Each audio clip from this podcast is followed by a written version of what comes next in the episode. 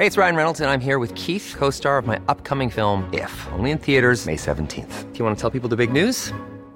All right, I'll do it. Sign up now and you'll get unlimited for $15 a month in six months of Paramount Plus Essential Plan on us. Mintmobile.com slash switch.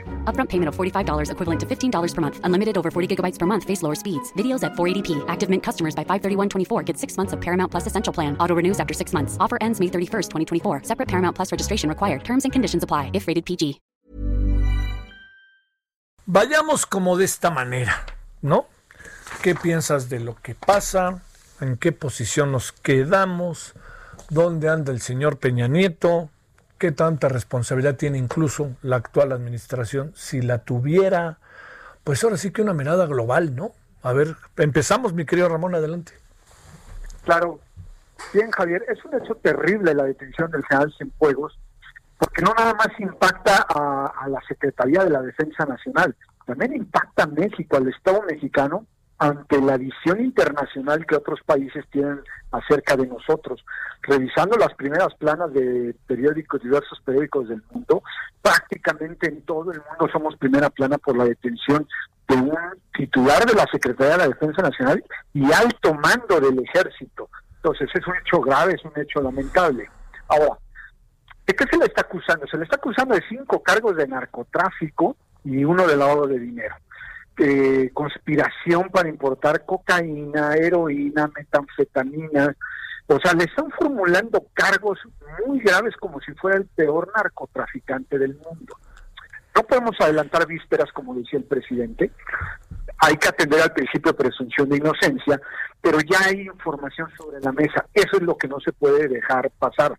Y sería muy eh, aventurado pensar que las autoridades norteamericanas estén acusando sin pruebas eh, a una persona del nivel que tenía el general Cienfuegos. Entonces, de ahí podemos empezar a partir que es un hecho relevante, muy trágico, que golpea terriblemente a la institución, al ejército, a la Secretaría de la Defensa, y pues que tiene que llegarse a las últimas consecuencias. Porque fíjate, Javier, si partiéramos haciendo una analogía, como en el caso de Genaro García Luna. Todos los funcionarios relacionados con él, eh, se está haciendo una purga, hay que limpiar al gobierno, hay que sacarlos. ¿Qué vamos a hacer con los funcionarios directamente relacionados con el general Cienfuegos? No es tan fácil.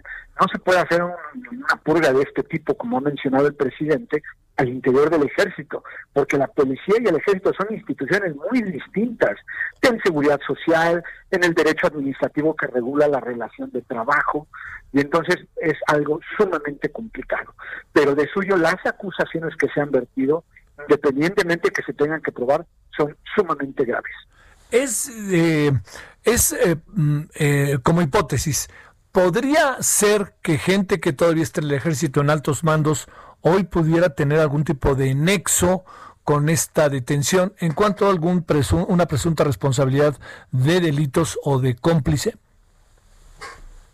O sea, de mandos actuales. De mandos actuales que hoy gobiernan.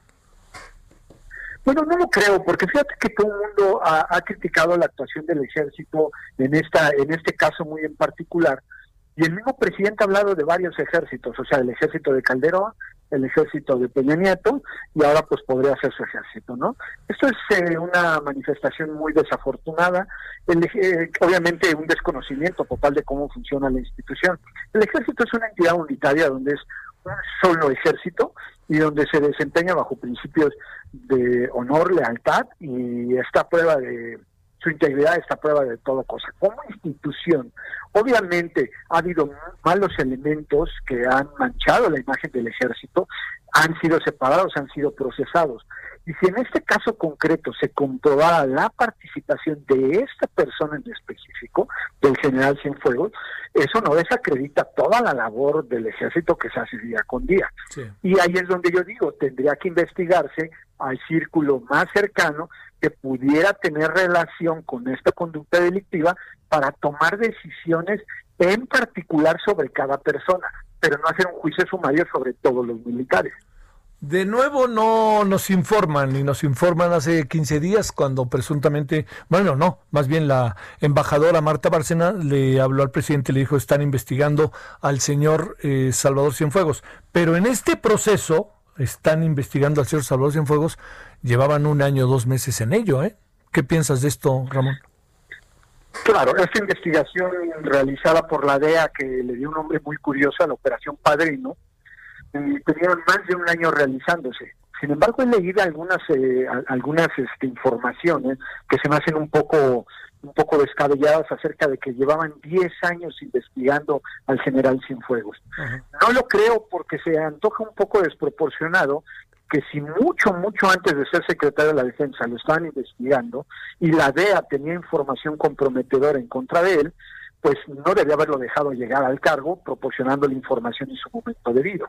Por eso esta, esta tesis se me hace muy descabellada. Lo que sí es cierto es que esta investigación tenía más de un año, operación coordinada por la DEA, eh, denominado bajo la Operación Padrino, y donde se recopilaron cientos de mensajes intervenidos al, a, a, la BlackBerry del general, y donde en el indictment, en la acusación de la Fiscalía, que presentó ante la Corte del Distrito Este en Brooklyn, Nueva York, hace una serie de alegatos y de probanzas, pero básicamente dice que aparte de las declaraciones de los testigos protegidos, tiene muchos mensajes intervenidos donde se señalaría que el general entablaba directamente conversaciones con estos criminales líderes de un cártel de las drogas.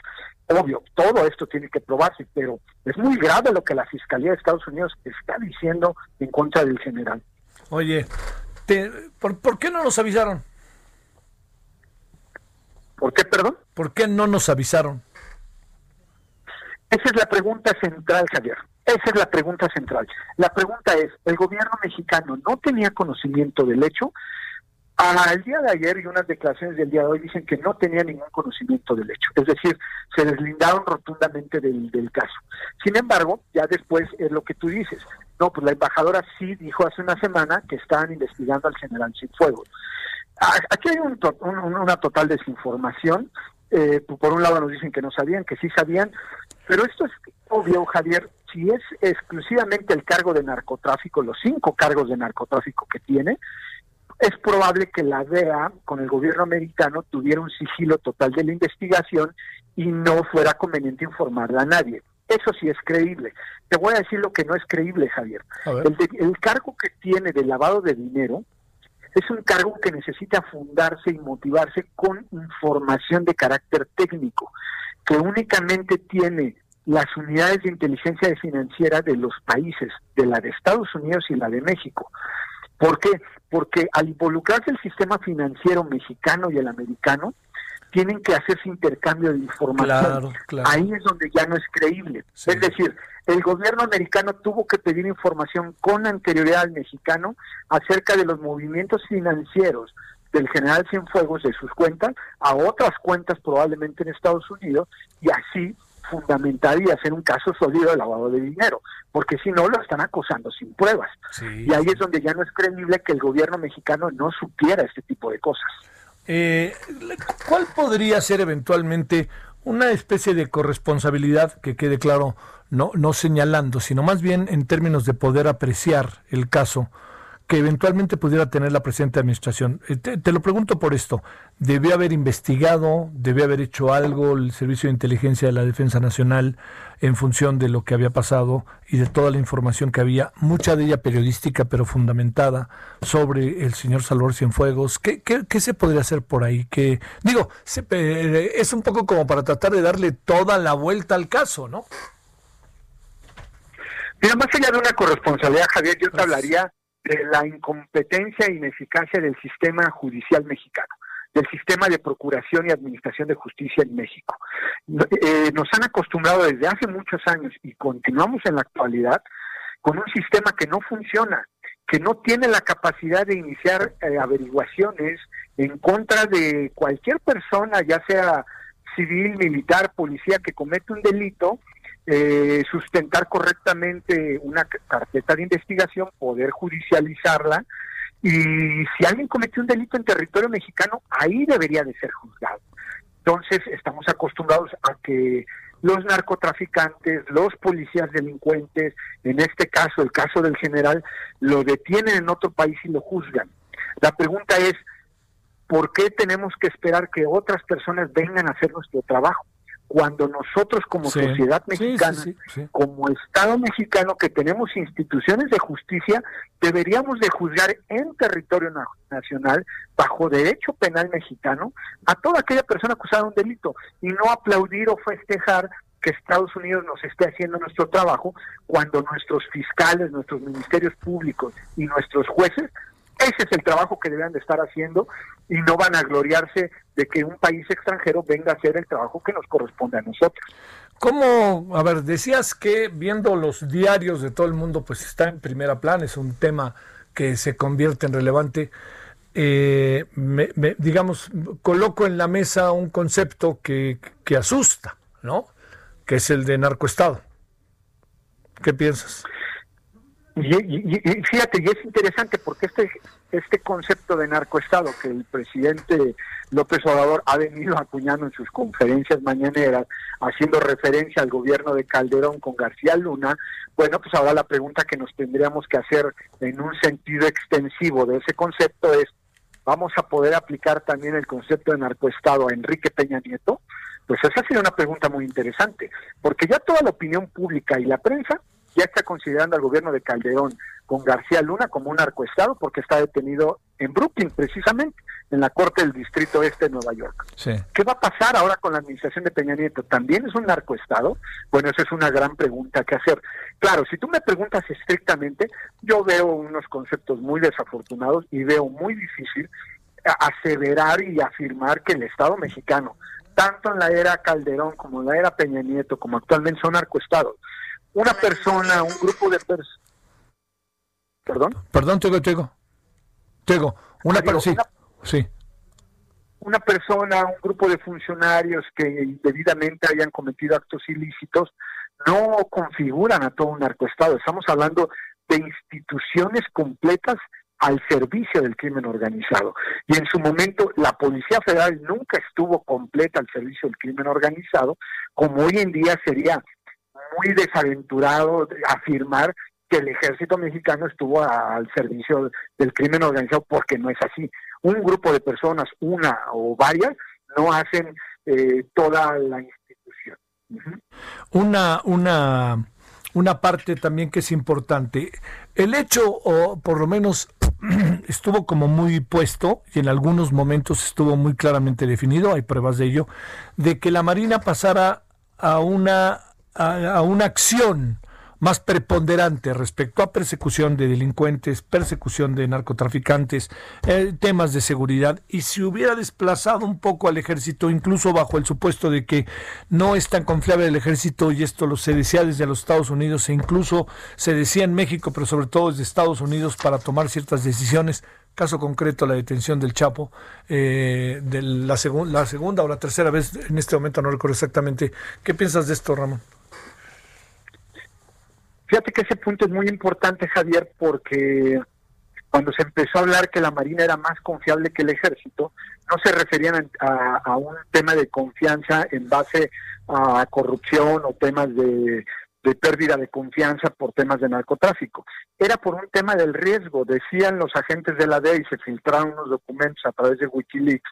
Incluso el embajador Pascual se vio involucrado en eso en aquella, en aquella época de que decía que el ejército no quería tomar riesgos, que tenían una serie, una especie de aversión al riesgo, y en cambio la Marina sí quería tomar riesgos, pero no era tanto por un tema de pérdida de confianza por, por, honestidad o por temas de, drogas, era porque los veían más confiables porque ellos sí estaban dispuestos a tomar riesgos tal vez hasta innecesarios.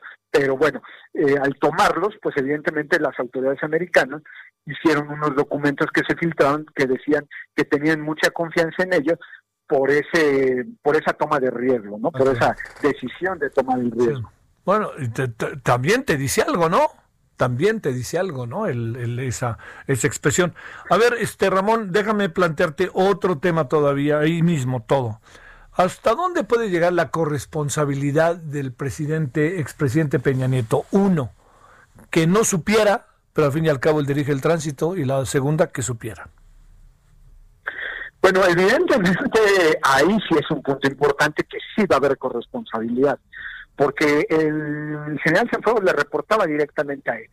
Y él, así como se ha querido vincular al presidente Calderón igual de la misma manera, él no se podría desvincular del general secretario porque era eh, su militar de más alto rango que le reportaba a él. Y todas las operaciones de en contra del narcotráfico, en contra de las organizaciones criminales e incluso en temas de seguridad pública, en el Gabinete de Seguridad Nacional se le informaban directamente a él. Entonces, con un CISEN en aquella época de Peña Nieto muy fortalecido, muy activo en temas de inteligencia para la seguridad nacional, sería tal vez que el presidente Peña Nieto quisiera hacernos creer que él no sabía nada de estas actividades, pues presuntamente realizadas por, por el general Cienfuegos. Eso está terrible, mi queridísimo Ramón. Oye, a ver, una, una, todavía una cuestión más. Eh, en este asunto, eh, uno también se pone a pensar qué está pasando ahora. Y se colocan algunos elementos, sí, hay algunos detenidos, pero al, al, este, al, líder del cártel Jalisco Nueva Generación no se le toca. Eh, lo del cártel de Santa Rosa, pues bueno, ha sido un trabajo ahí, inteligencia o lo que quieras, pero ha sido más o menos controlado, habrá que ver qué pasa ahora. Pero el famoso caso de Ovidio es el que dice uno, bueno, entonces entiendo que habrá sido una estrategia, pero, pero ¿dónde anda ahí en este sentido el narco rodeándonos en la vida del país? A ver, una reflexión para cerrar, si no te importa, Ramón, sobre ello.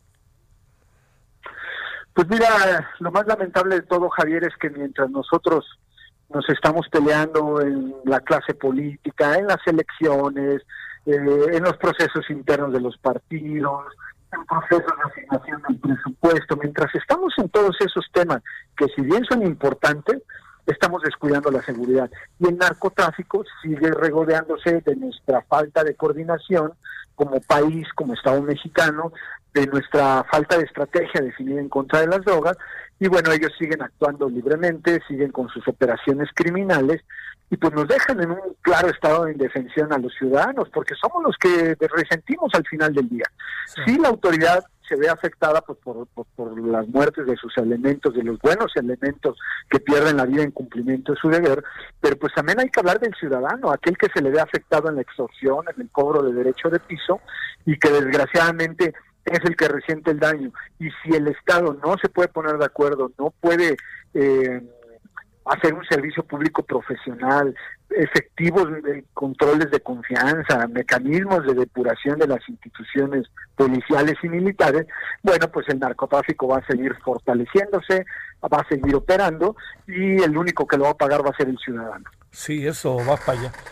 ¿Te imaginas en el camino, querido Ramón, este, a un señor Enrique Peña Nieto llamado a declarar ya no como el juicio a los expresidentes, sino por delitos concretitos y definitivos que tienen que ver con la acción del narcotráfico de su máximo general a lo largo de su sexenio? Pues mira, Javier, si tú me hubieras preguntado eso antes de la detención del general Cienfuegos, yo te hubiera contestado que no lo veía posible y pues que era un escenario irreal a partir de la detención del general Cienfuegos, yo te puedo decir que no estamos muy lejos de ver al presidente Peña Nieto y a otros presidentes declarando por temas de narcotráfico, olvidemos de la corrupción, por temas de narcotráfico. Oye, y un último asunto, este, eh, ¿estaremos viviendo una realidad distinta respecto al tema del narcotráfico en estos dos años o, o qué alcanzas a apreciar en este análisis cotidiano que llevas efecto, Ramón? Bueno, lo que, lo que estamos viendo es que los esfuerzos de, las autoridades federales se están haciendo. Ahí sí no se ve que se haya disminuido, a pesar de la narrativa gubernamental es interesante, porque se está haciendo el esfuerzo por parte de las instituciones. Básicamente las Fuerzas Armadas y algunas la Fiscalía General de la República, que son quien por tema competencial tiene el tema en sus manos, ¿no? Lo que sí es es que pues a raíz de esto se tiene que tal vez que redefinir eh, claramente qué es lo que se va a hacer pues para que se haga un combate más eficaz al narcotráfico y evitar que se sigan fortaleciendo porque déjame decirte una cosa, son de las cosas que no se dicen. Ayer tuve la oportunidad de ver un video en redes sociales donde un grupo de delincuentes, creo que es en el estado de Colima, en tres vehículos llegan y rodean una patrulla de la Guardia Nacional y se llevan secuestrado al elemento de la Guardia Nacional. Eso prácticamente no salió en ningún medio de comunicación. Eh, supuestamente, porque tampoco lo sabemos, después lo liberaron con vida y no le, más allá de los golpes, no le hicieron nada. Pero el video es alarmante de ver cómo llegan estos criminales, encañonan la patrulla de la Guardia Nacional bajan al, elemento de la Guardia Nacional y se lo llevan secuestrado.